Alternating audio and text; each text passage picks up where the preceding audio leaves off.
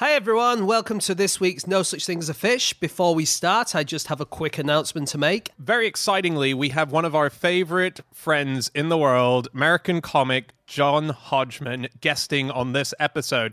Now, before he came on our show, Anna and I actually went on to his show, Judge John Hodgman, that just went out this week. In it, he settles a dispute that is specific about our relationship between Anna and I on the podcast. And before we begin this show, we're going to play you a little excerpt from that night because it's relevant to what happens later in our show. So, without further ado, previously on someone else's podcast. Our final dispute on stage from the hit podcast No Such Thing as a Fish. Here with the dispute, please welcome Dan Schreiber and Anna Ptaszynski. Dan and Anna, No Such Thing as a Fish is one of my very favorite podcasts, and it's a real. I've met you before, Dan. We're old friends. We're practically brothers, and I look forward to seeing you at Christmas. Uh, Anna, I've never met you before, and it's a pleasure to see you in person. But let's get to the dispute. What is the problem, uh, Anna? The problem is that we present a factual podcast that people actually listen to. You buzz marketing your podcast on my podcast. yeah, that's the reason we're here. All we're doing right. a show tomorrow, uh, a few tickets. No. Uh, and every week, Dan has to provide us with one fact and to present on the podcast. And I keep having to reject his facts on the grounds that they're not interesting and they're not facts. Yeah. And I, I argue that they are. Well, you and I both know that non-facts are usually more interesting than facts. Yeah. Well, But do you dispute? I mean, you're disputing the factuality of what he is asserting. Is that correct? Let me give you an example. Please. So, um, one fact that Dan's presented for consideration is that the real reason the Titanic sank is not that it hit an iceberg, but that so many time travelers visited it at the same time that the weight of them all pushed it underwater. Is your uh, problem with him that he puts forward these facts or believes? No, my problem is that I think it's very dangerous for us to be spreading these facts. You know, if Donald Trump has taught us anything, it's that people hear tiny little random bits of stuff that they half remember and then cling to them for life. Yeah. And I think they'll half remember what Dan said and then think it was the truth and then go away with these insane convictions. well, you, but you understand that in our country we've given up on facts. Did you end up discussing this on the podcast? No. No. No. He's tried, we cut it out. Right. Well, um, I am going to be a guest on the podcast this Monday, and that's the fact that I'm going to bring. So I look forward to discussing it then. I find in favor of Dan just because it's a great theory. Sorry, Anna. Cha cha. how's Dan yours? That's and all. Anna, ladies and gentlemen.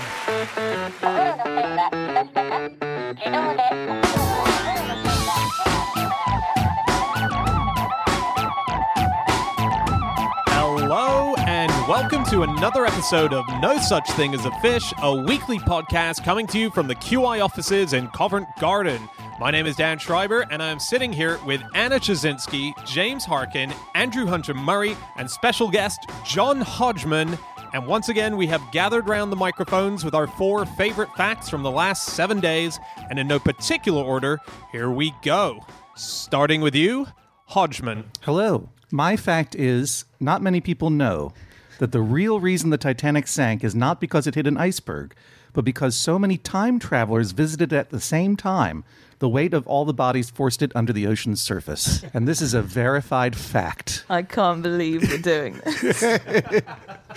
We are torturing Anna with this one. So, John invited Dan and I to go on his podcast at the weekend called Judge John Hodgman, where he settles a dispute. The dispute was my problem with the fact that Dan's facts aren't real facts.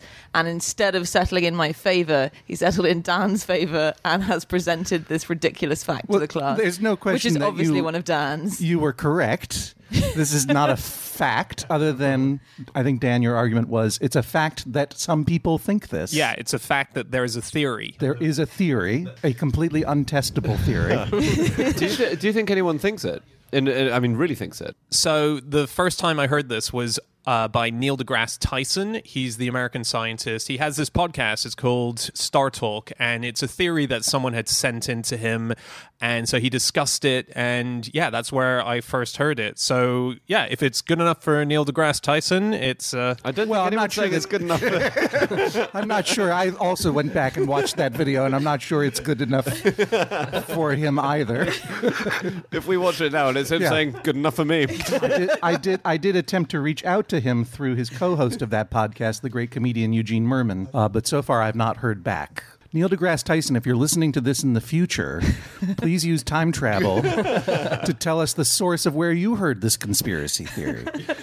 Stephen Hawking, you may know, uh, held a dinner party in yeah. 2008 for future time travelers.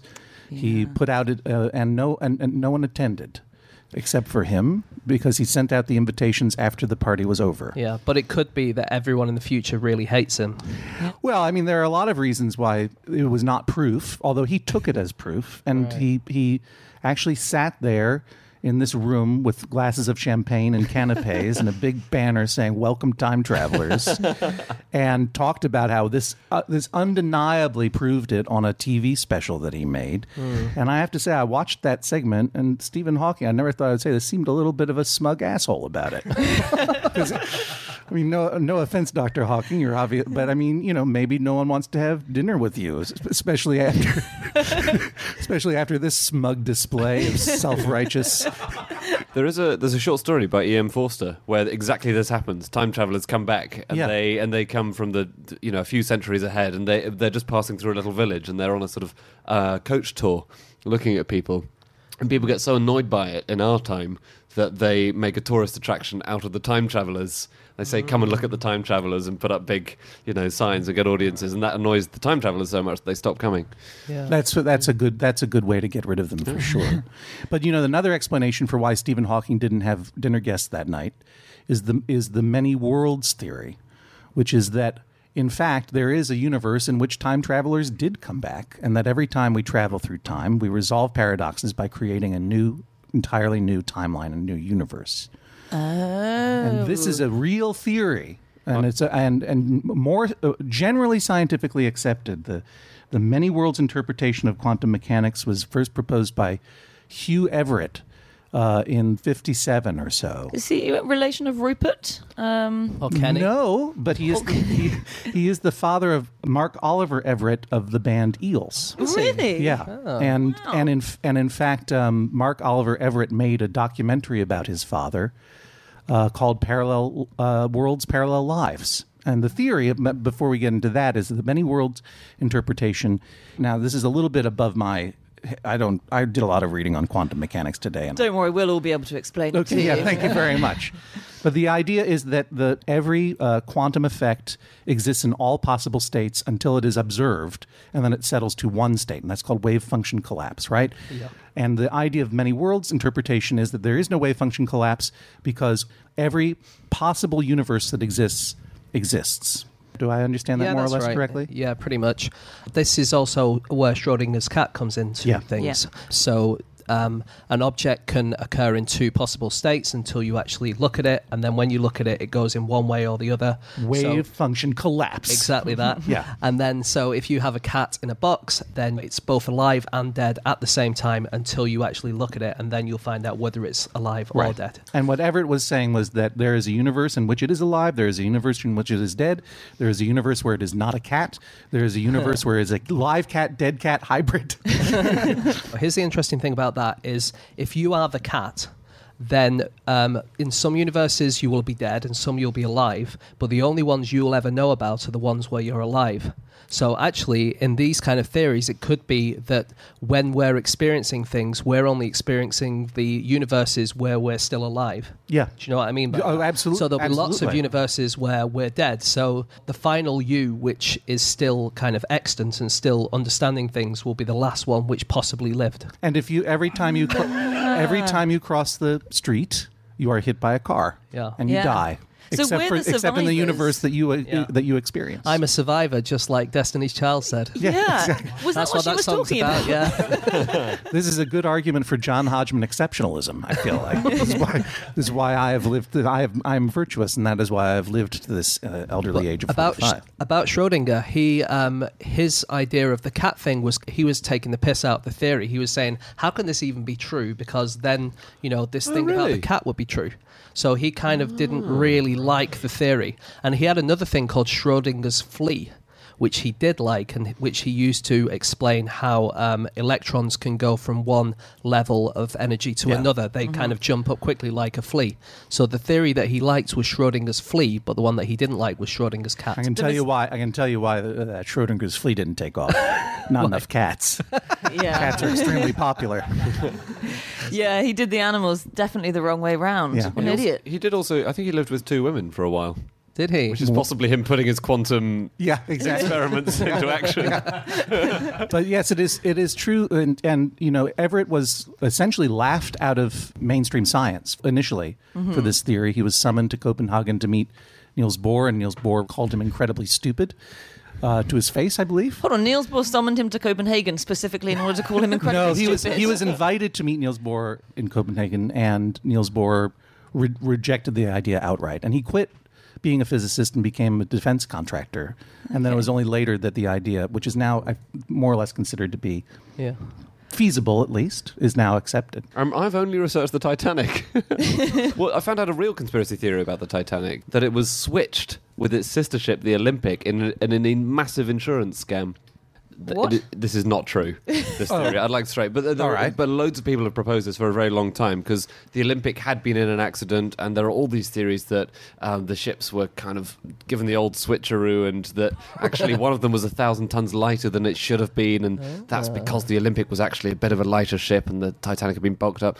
So um, yeah, it, it's it's complete bunk, but there are there are so many theories about the Titanic. My favorite um, Titanic conspiracy theory is the one uh, about the film that actually Titanic the film is about Jack Dawson traveling in time Yes.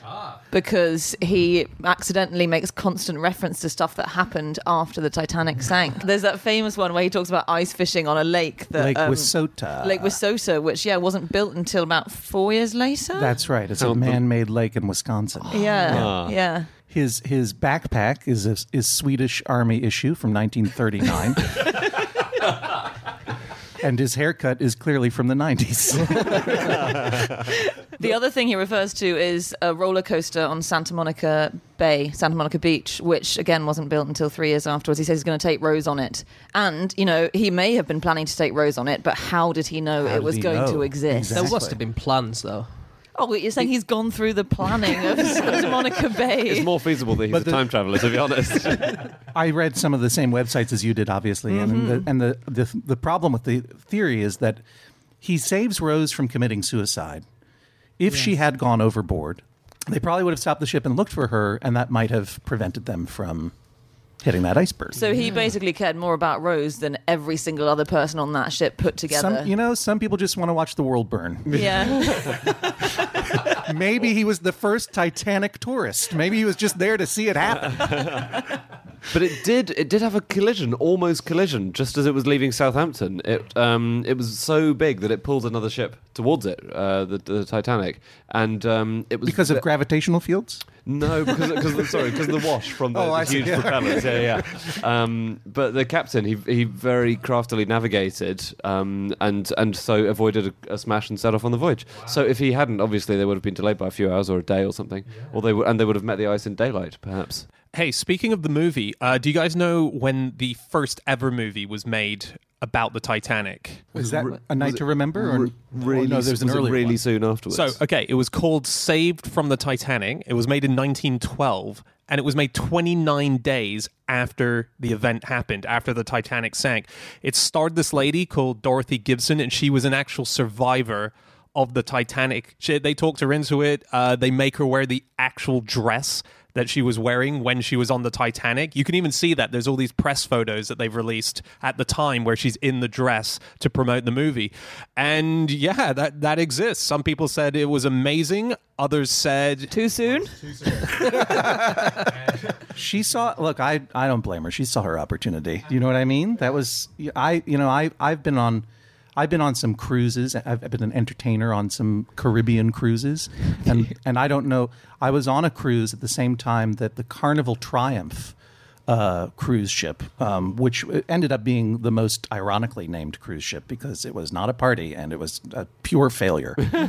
uh, where their electrics went out and they drifted at sea for five or six days, and it almost immediately turned to anarchy. Cannibalism. Yeah, practically so. Wow. People were u- people were urinating and defecating in the halls because apparently they didn't realize they were surrounded by an ocean, and sleeping on deck because they didn't have air conditioning anymore. And it was a big news story. And I was so angry that I was on this functioning cruise ship rather than this poop this poop cruise as it came to be known. Because then as soon as I got back, I would go. I would be on the Today Show. You would. Minor television personality suffers poop cruise indignity. Plus, you could have claimed payment, presumably, for the extra five days that you would have been forced to entertain everyone. so, I have this image of me in, in a in a in a fool's garb dancing in front of the self-appointed king of the of the ship after society has broken down. skating on feces Yes, down corridors. exactly.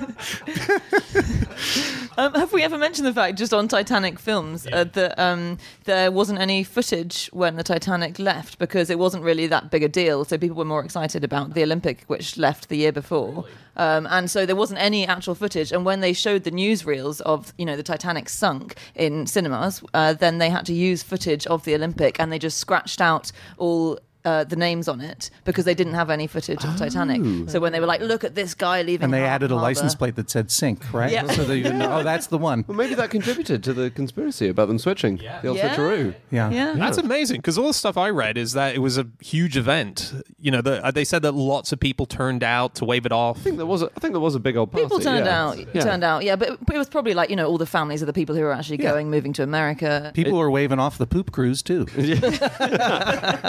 If it was marketed as the poop cruise, I would wave it off cheerfully. um, when the Titanic took off, 22 tons of soap and uh, beef and mutton fat was smeared on the slipway to get it into the sea. Nice. That sounds delicious. Yeah. So there is a man named Andrew Basiago. I don't know if I'm pronouncing his name correctly, but it's like uh, Asiago cheese or Asiago cheese with a ba in front of it. He has a website called Project Pegasus. He claims that when he was a seven-year-old child in the late 70s, he was uh, recruited by DARPA, which is the Defense Advanced Research Projects Agency, to be part of Project Pegasus, where they were training children to become time travelers. And he was sent back through time several times. He visited Gettysburg.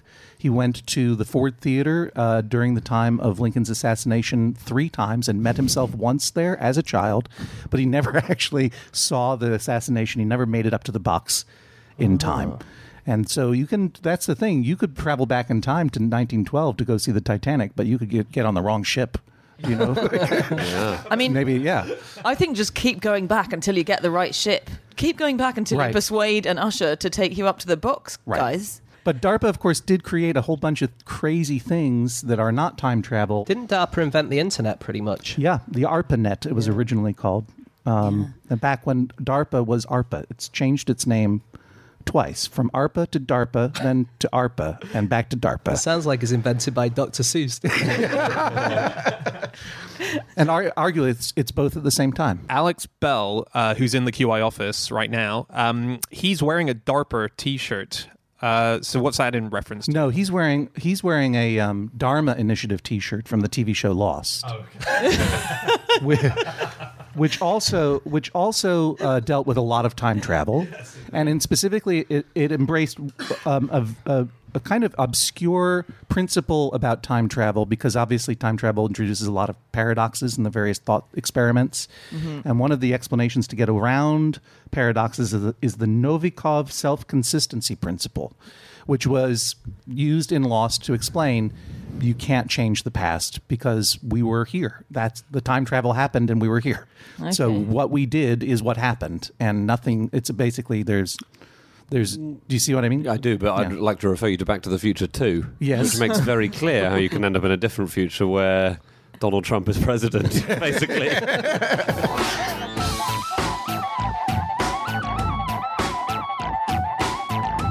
Okay, it is time for fact number two, and that is James. Okay, my fact this week is that during the Californian gold rush, a pair of boots could cost the equivalent of $2,300 in today's money. Was it one specific pair? A Oh, it gold was- pair. Yeah. Yeah, really. No, it was any pair, and this is what happened because they were so much in the middle of nowhere, and because the population had got so high in such short amount of time, and they just didn't have provisions. People just had to pay top dollar for everything. Uh, and there's loads of examples of this. An individual lemon would sell for the equivalent of twenty dollars today. Jesus. Yes. Yeah. But pre- presumably, most people hadn't found gold, right? Because it was only a small percentage of people who actually struck really lucky. So did most people Yeah. just not go go without lemons? Basically, People would find bits of gold, um, but yeah, basically, you could become rich doing anything apart from looking for gold.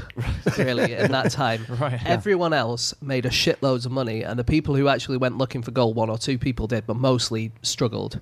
Um, they would do just as badly as they did when they were doing whatever else they did.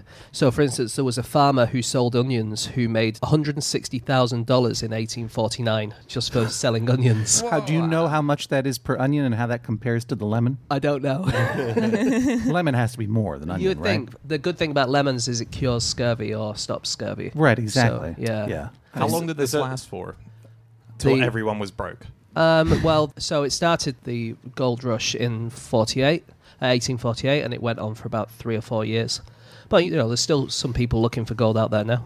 Like, Still worth a try. I bought these boots. I'm going to get my bloody money's worth. all the, all the farms were abandoned, weren't they? So this is another reason yeah. why food was really expensive. Is people just left their farms, so as a result, land goes fallow. All the food has to be imported. Right. The, the other thing is, no, there were basically no women around, and they at that time were doing all the cooking. So Yeah. men were just going out to eat all the time. They weren't going home. Yeah, 75% of men in California gave up their jobs to become gold prospectors. Whoa! Uh, and one in a hundred men in the whole of America became gold prospectors, whether that was already living in California or making the trek. San Francisco was built with wood from the ships that people took to get to the gold rush. Yeah, that's so Yeah. cool. I mm-hmm. had They- no They idea about abandoned their boats as soon as they got there, and there was such a housing boom, they ran out of lumber and they chopped the ships up. Yeah. Imagine if you were the one guy who actually was coming back for your ship. now we parked in Harbour C. We're in Harbour Wait, C. wait. This is number slot What? fifteen. Uh, where- It's become a house. So the first millionaire in California was a guy called Sam Brannan. Uh, he was a journalist. He owned the Star, and he also had a store which kind of sold provisions. And then someone came into his store with some gold to buy um, some, you know, shovels and whatever. And he realized that they'd found gold. And so what he did, instead of going out to find gold himself, he smartly went round all the shops, bought all the shovels, all the pickaxes, all the pans, everything that you would need, put them in his shop, and then went into town going, There's gold in them there hills. Everyone went crazy, went, Oh no, we need a shovel. He's like, Well, I know where you can get a shovel, my shop. And so he became a millionaire from selling provisions to Mm. idiots. the shovel millionaire. Yeah. Mm. Very clever. That, isn't it? Not as exciting as going and mining for gold, though. No. I would have been one of the gold idiots. I went mining for gold the other day Did you? in Alaska, yeah. How did you do it? Were you panning? Panning, yeah. yeah. Nice. Did you find any? I only found the ones that they deliberately put in for tourists to find. Ah. the- these chocolate gold nuggets. they put like tiny flakes in. How much did the pan cost? Five thousand dollars. Were you in Chicken by any chance? Chicken, no, I was in Juneau. Oh. Chicken is a, another place in Alaska where you get a lot of panning for gold. Is it? As a popula- ah. population is 23 in winter, 7. Yeah, but when a it, harsh winter, but isn't in- it? but in panning season it goes up to hundreds. Juneau, Alaska, which is the capital of Alaska, is not accessible by road from the United States. That's right. You can only fly there.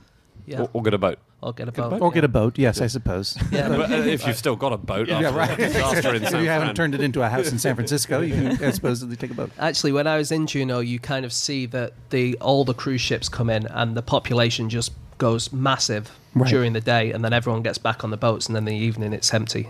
Yeah. Yeah. And is that paranoia about people turning their boats into houses? It's like if we don't go back here every day. No, you've got to, you've got to have a poo somewhere, and you've got to go on the deck of your ship.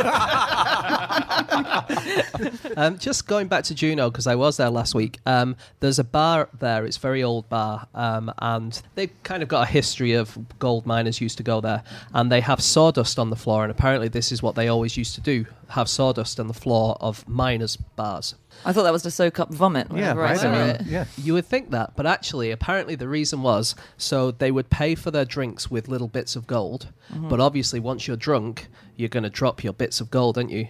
But if you drop them into sawdust, then you won't be able to find them. So they, you would drop them there, and then the next morning, the owner of the tavern would kind of sweep up all of the sawdust, put it in water.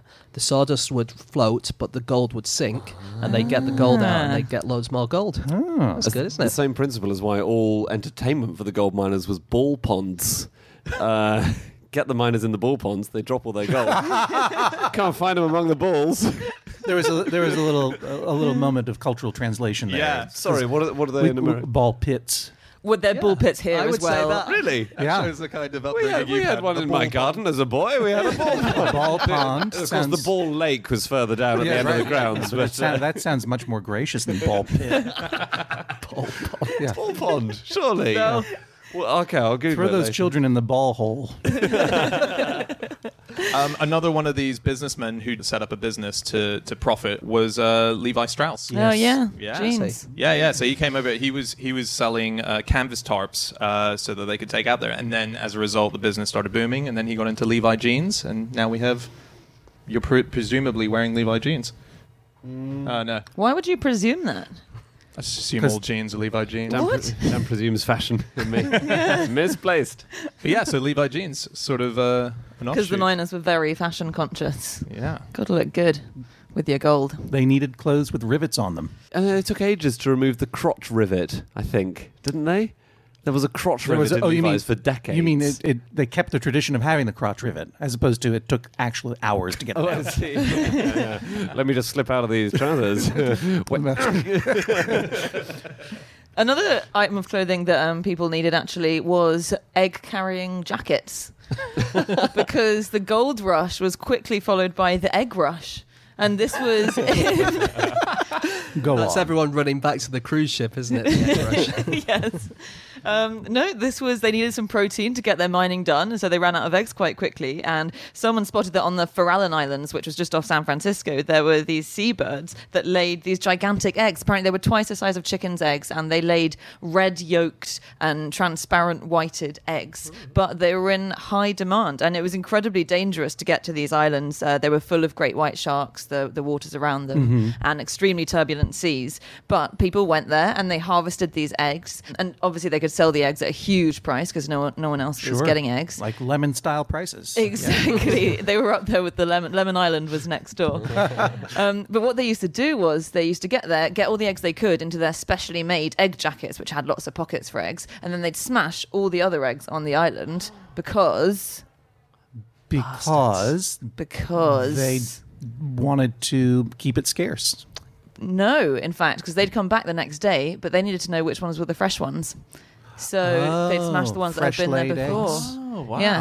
Nice. There was so oh yeah, clever, right? Yeah. Anyway, then there were these egg wars in the early 50s because it was taken over by one private company, this island, and then another company tried to Do these invade. eggs still exist? I'm sorry to interrupt you, but Do they still exist? I really want to know. I don't know if anyone's ever had one of these giant. and what kind of seabird is, are we talking about here? Uh, it's a kind of. It looks like a penguin, and it's called a common murre. M U R R E. Common Meh.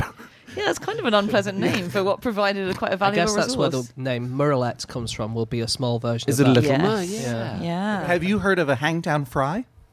No. No. No. Hangtown fry is a something you get in San Francisco, and it is um, it's de- derived from the gold rush. It was ser- it's a it's a egg dish, and uh, the legend again we're dealing with legends here is that when someone struck it big in the gold rush, they would someone went in and ordered. Uh, just give me anything that in- involves the most expensive things you have. So a hangtown fry was uh, uh, an omelet made of expensive eggs and uh, mixed with bacon, which was shipped in from the east, and fried oysters on top. Ooh, And you It's served in a pair of boots. served in a pair of golden boots. and it was originated in Placerville, California, which was then known as Hangtown because they hanged a lot of people there. Uh, justice was harsh in Placerville. Oh. I'd give my desirable breakfast a different name, I think, that didn't have so much association with killing people. It's kind of got a cowboy sound to it, I suppose. I suppose Hmm. people of the West are weird. yeah. They want vengeance with their breakfast. That's such a good film name, Vengeance with vengeance Breakfast. for breakfast. When they cook it, they smash all the other eggs in the kitchen. That's right. Just to make sure. So, were there a lot of rushes in that period? Like egg rush, gold rush. I read that there was the silver rush, Oh, which yeah. was in uh, Calico, which is now a ghost town. Um, anything else? There was another gold rush, which uh, Melbourne was casually not making too much fuss about down under, but Ah. Melbourne became the richest city in the world in the 1850s, I think, because they had a gold rush. Gold was found there.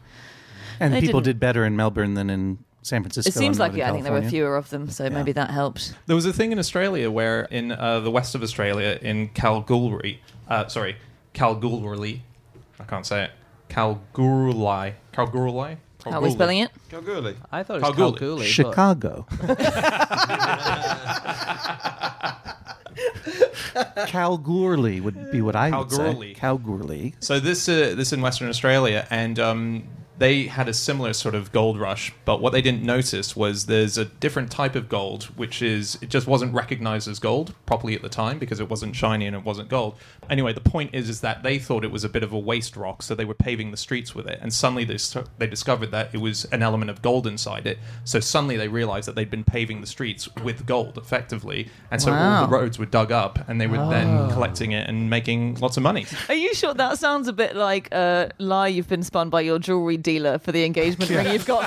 It's a different type of gold. Uh, It's may- not it- shiny. It may not look gold. like tarmac to you, sir, but actually, um, She'll love it. I have heard of that Kalgoorlie thing, actually. I think it is. If you do Okay. ever go on a Caribbean cruise, prepare for a lot of seminars on tanzanite, the mineral of the future. Oh, yeah. They, Oh, really? They are really pushing tanzanite hard. Is that what you were entertaining people with on your cruise?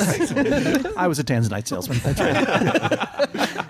I just thought of another rush. Um, Yeah. There was an alpaca rush in America. Oh, no. let me tell you, yeah, that was Do a, you know that's a that? big deal. I think a- a lot of people lost a lot of money on the alpaca true. rush, didn't yeah, they? and that's not that long ago, maybe 15 years ago or Right. so. How do you mine for alpacas? People, alpaca right, it's called. You- I, I, I'm from New England, and, and in Western New England, there was a huge llama and alpaca boom. People started raising alpacas and, and uh, llamas for their uh, uh, fur to make into textiles and yarn and junk. And they're also uh, adorably dumb to look at. Oh my god, Um, they're, they're my favorite animal. If anyone, if any fans want to get me a present, get me a llama. Well, they, I've- fa- they farm them quite intensively, and so not that intensively. you don't, you don't see enormous Battery alpacas. sheds full of alpacas, strawny, You steroided did, up. You did see them though in Western Massachusetts and throughout the United States. There was a huge boom in, in alpaca farming, uh, and then it went alpaca bust. Yeah. And um, people were buying alpacas from South America for tens of thousands of dollars, and then they were selling them for fifteen hundred dollars or Yeah. something like that. Just really? all the, the market collapsed. yeah, it was. It was the case that you would be able to buy a, a young alpaca and then grow it up, and then you make a load of money. But Right. that was only for about a couple of years, wasn't Right. it? And then suddenly people realize these things are definitely not worth that much money. Right. A bit like tulip mania, I guess. Yeah, Um, yeah. but I'll pay anything for them. Seriously. So Do you live in an apartment? yeah. Let me recommend a vicuña. What's a that? vicuña? It's the smallest of the llamas. Okay, thank you. it's more. It's more of a, a like a lap llama. You know what I mean? That's such a good tip. Yeah. Yeah, because we've only got one small sofa and there's already yeah, two yeah, of yeah, us. yeah. You could, you Squeeze could live between. happily with a vicuña. Okay. thank you. Just sit on the llama.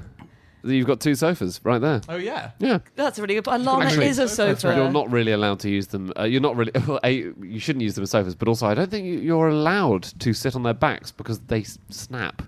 Um, Oh yeah, they're mean creatures. No, sorry. Get the fuck off me.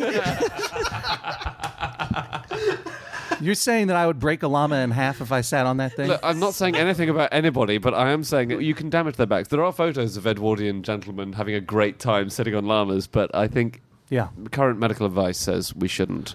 they're among the gentlest of the vertebrates.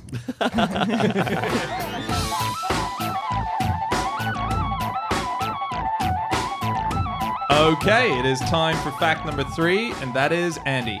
My fact is that the area of Australia owned by British people is larger than Britain. That's amazing. Don't fucking cough after my fact. How fuck- I'll take, a real I'll cough. take this moment to cough. You've made your opinion. Oh, that's all. I see. That's a great fact, Andy. Um, Thank What's you it very mean? much, James. Well, I'll tell you.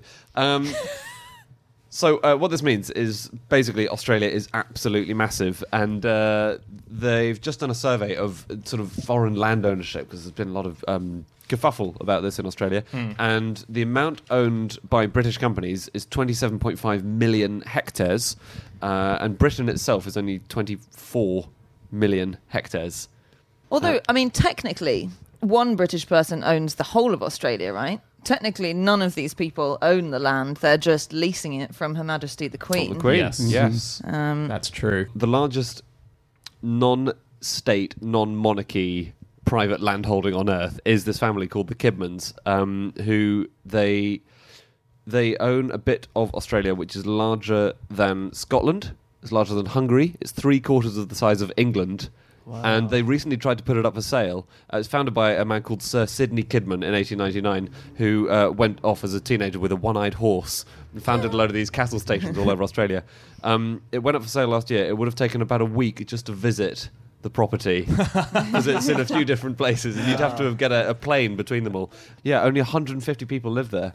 It's basically a series of massive cattle stations out in the. Yeah. uh, I think it's the outback. I'm not, not quite sure on where the outback begins and ends. Yeah, and didn't they try and sell it recently? They tried to sell it, but And the got sale, denied. It was blocked because they were selling it to a Chinese majority-owned consortium, and Yeah. the Australian government said, "No, no, you're not allowed to do that. I'm trying to keep it Australian-owned." I read Yeah. a headline about the largest foreign landowner in China being IKEA. Really? And I'm not really sure what this means, but according to a Reuters report from a couple of years ago, IKEA was the biggest foreign landowner in China with 6.89 million square feet, which doesn't seem like very much compared to 29 million hectares. But No. maybe, maybe, maybe it's uh, bullshit. That might just be one I, massive branch of IKEA. Though. right. Yeah. It actually takes a week to get round the whole. yeah. Yeah. Exactly. Yeah. The largest electoral district in Australia is bigger than Mongolia. What? what? Yeah, it's called Durack, and it's in West. It's in WA. Uh huh. And yeah, it's bigger, slightly bigger than Mongolia. I should have written down the figures. It's it's about a thousand kilometers squared bigger than the square That kilometer is- area of Wow. Mongolia. I just can't believe it because Mongolia's massive. it's huge. Yeah. I know. I When- don't get it. Didn't in ni- I, I read in 1933 that Western Australia voted to leave Australia. So like a Brexit, they just said we don't want to be a part of Australia anymore. They did the vote; it was successful, and then they just Australia said, "No, we're not. We're not letting you do it." It was. Yeah. It was a poll, I think, wasn't it? yeah, yeah. It was a, so it wasn't a, a vote. It was to see if they would want to leave, and then I think they said they would. So the government was like, "Cool, let's not have an election on that." Then. It was just advisory. Yeah. Western Australia, I, I wrote down that it's got 2.6 million people, over 2.5 million square kilometres. It is very, and most of those people are all crammed into. Is Perth Western Australia? yeah. yeah. Yeah. So it, basically everyone there is in Perth. Yeah. And there's a town called Kimberley, which has a population a third the size of Wembley Stadium when full, um, but is three times the size of England. Oh God. I've stayed in Kimberley. Have you? Yeah, my grandmother lived there.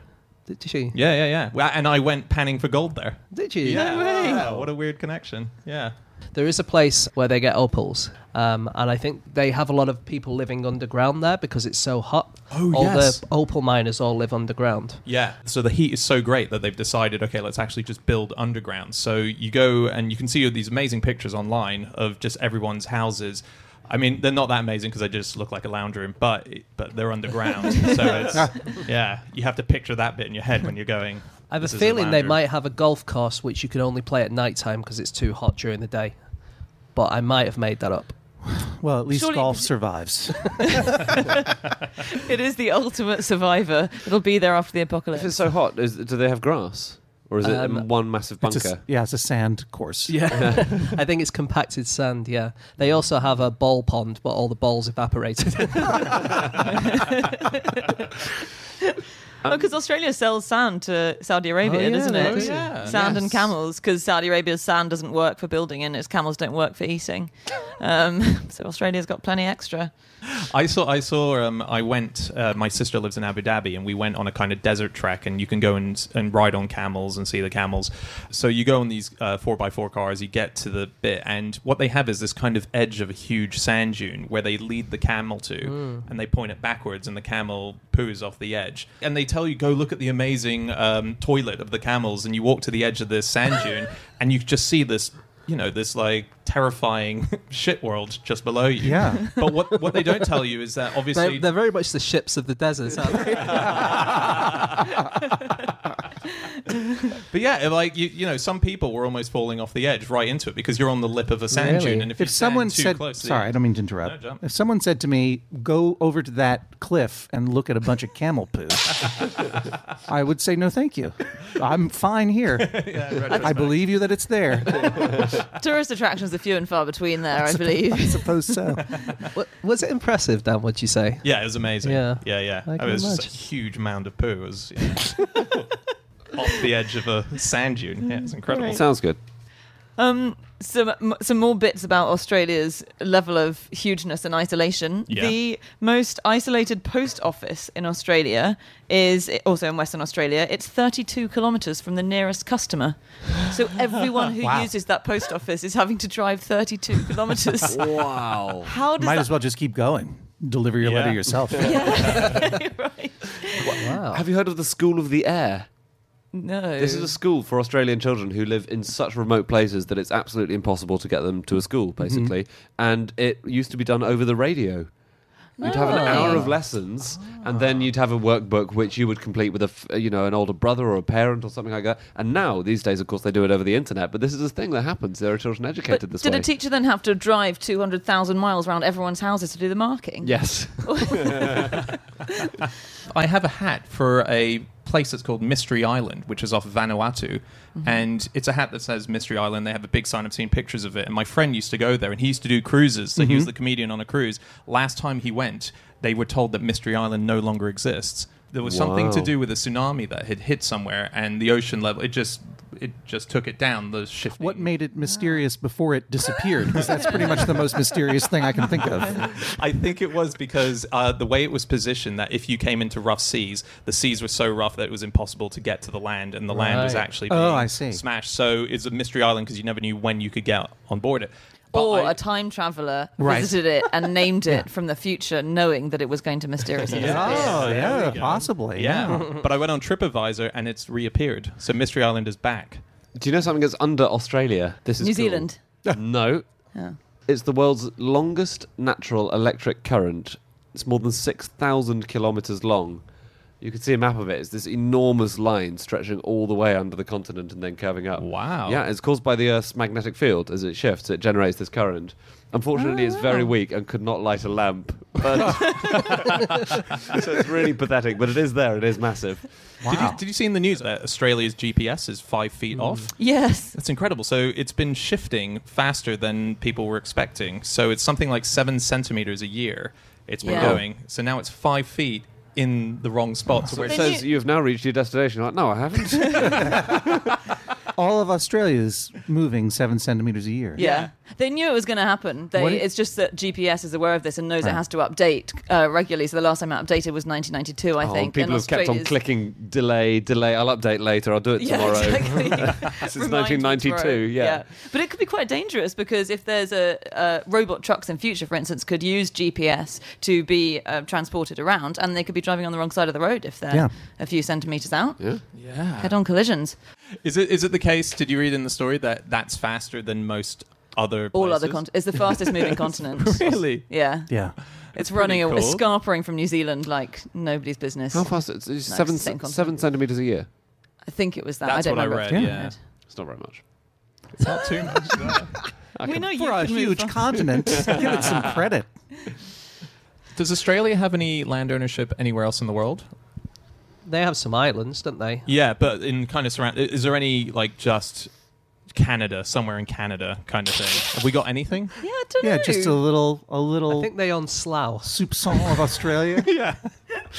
Oh, just curious. No, I don't think so. I, oh, they claim um, they claim a, s- um, a kind of a pie piece of Antarctica. Yeah. Oh yeah, Oh, And with a bunch of others. If you add together that and uh, all the rest of the stuff the Queen owns, um, then the Russian Federation is no longer the largest single political entity on Earth. But Russia Is the also quick- claims all of the North Pole and some of the South Pole as well. Yes. Oh well, there we go. All right. Well, and most of Eastern Europe. your move, Queenie.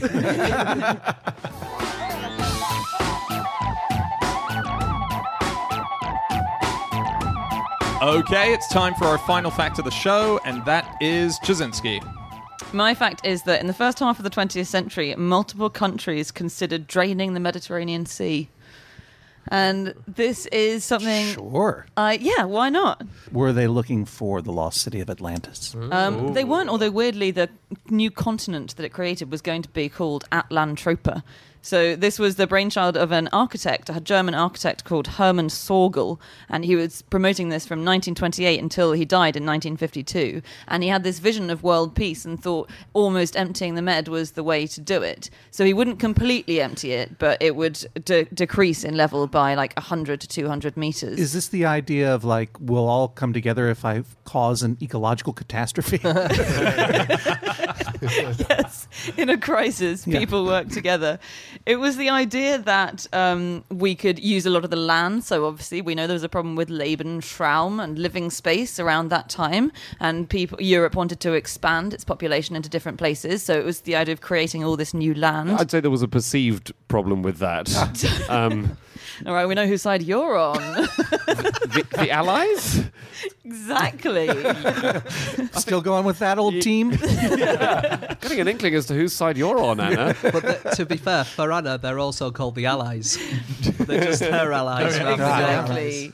Um, or actually, so this guy wrote a bunch of books promoting this idea, and he had a quote from Hitler on the flyleaf of one of his books in 1938, which was uh, Could not put it down.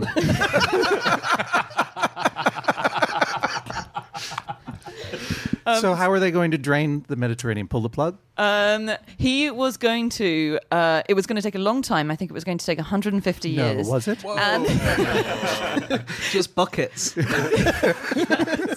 the idea was damming up all the places where water could get in. So dam up the Strait of Gibraltar, um, dam up the Dardanelles, uh, dam up the bit between Tunisia and Sicily, uh, and eventually water would stop coming into the Med and it would dry up. And also, all these dams would be the locations of huge hydroelectric power plants, and so the power generated by them would provide power for everyone. And the final advantage of his plan was that it would be so costly for all countries that signed up, and all countries would have to sign up, that they wouldn't have any money to fight each other after that. and, he's, and he said if, if any country uh, starts threatening peace, then their hydroelectric power would be cut off. He, the idea was that the power so would be, be a central central control. right? exactly the sort of UN. neu- neutrally administered. Yeah, yeah. Right. So uh, th- there was a disadvantage, wasn't it? Going to turn a lot of North Africa into a massive inland lake. Yes, it plan? was. Is Yeah, that a which disadvantage though. it, well, it didn't enter into his plans that quite a lot of people lived in North Africa. Sure. You know. Well, I'm not sure Yeah. he thought of it that way. But actually, there have been uh, plans to turn a lot of North Africa into a lake. Anyway, like separate plans. Really? Have there? Uh, yeah, Saharan Sea. People have been um, suggesting this. Uh, actually, the French government, when they owned a lot of North Africa, looked into it properly. Uh, and what they found is there's quite a few depressions in the Sahara uh, that are under kind of sea level, and they thought maybe we could get some water in there, and it would, instead of being a desert, would become a place where people could live more comfortably. It'd be a Um, desert with a lake in it. That's probably true. But they actually had some funding, but it was withdrawn when surveys revealed that many areas were not as far below sea level as had been believed. so they thought these depressions were below sea level, but actually they were higher because they were in high land. Do you know about the last time that the Mediterranean dried up? No. This was a thing called the Messinian salinity crisis, which happened six million Rolls years. right off the tongue. Yeah, They need they need some branding. um, it's when it, it became landlocked. That's it. Spain and Morocco crashed into each other, basically, and At um, seven centimeters per year. Yeah, it was pretty slow, but but We're was fine. We're seven centimeters away from them. You just don't think ahead, darling. Um, and so the climate's really dry, and so it, the, the Med is prone to lots of evaporation. And as a result of that uh, drying process, there are salt deposits on the bottom of the Med, which in some places are two miles thick. Whoa. Wow. Yeah. And during the time it was closing, when they were moving towards each other, uh, the basin of the Med evaporated and then reflooded 69 separate times. Yeah. And then it finally was cut off completely 5.6 million years The ago. The theory is that one of these floodings um, could have been what caused a lot of the flood myths in various religions, isn't it? yeah. But that's like- so pre-human. It's so five prehuman, yeah. million years ago. It's fine because it eventually reflooded properly 5.3 million years ago, um, and that's the biggest flood that Earth has ever seen. And that it flooded in the space of I think a few months or maybe a year, and the floodwaters would move at 100 kilometers per hour, I think, as they seeped back in, and it was caused by a bit of land just caving in at one of the like little It's joins. with the Gibraltar, wasn't it? That was when the Straits of oh, Gibraltar were created. It was that gradually tipping over and then gradually, you know, wore away more of the bridge and it gets faster and faster. And, And it it sounds amazing. through. What happens to you if you're a fish in that sort of just in that moment? Yeah. Like, do you die? Is that too fast? Is there too fast for a fish? No, or can that's you? 100 kilometers an hour isn't too fast. Yeah, sure. But there certainly is too fast for a fish. Is it? I, Yeah. I would say so. Yeah. In It's the a spin-off podcast. What speed would? well, I would- don't know what the speed is, but like for instance, there's too windy for a human. Yeah. For instance, like you know, if if if something's hitting you at a certain speed, be it air molecules or water molecules or anything, or a, a wall, There, Yeah. there must there be is going too to fast for yeah, a fish. There is. But if you're going Yeah. with the tide, if you're going with, If you're going with the wind, though, no, but no, no, I'm with with Dan on this one. Wouldn't G-force? Wouldn't the you're going? Would the If, G, you're, would there if be the medium in which you are traveling is carrying you along at No, 100 yeah. kilometers per hour, it's like you're, you're fishing a car at that point. yes, that's what I'm thinking. Yeah. yeah, The turbulence of the water that might cause some stress. yeah. so you're crash into your fish mate. Yeah, right, you're yeah. you wouldn't experience it as moving at 100 miles an hour because you're in the car. Right. Yeah. And and then what's weird is that when the fish got back home, all the fish at home would be it would be thousands of years later for them. it's called time dilation. It's the only scientifically proven form of time travel, actually.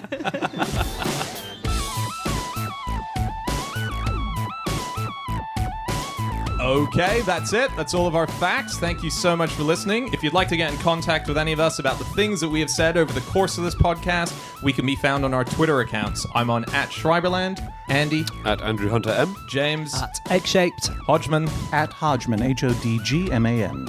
and Ptaszynski. You can email podcast at qi.com. Yep. Or you can go to our group account, which is at QI Podcast, or go to our website, no such thing as a fish.com, which has all of our previous episodes. We will be back again next week with another episode. We'll see you then. Goodbye.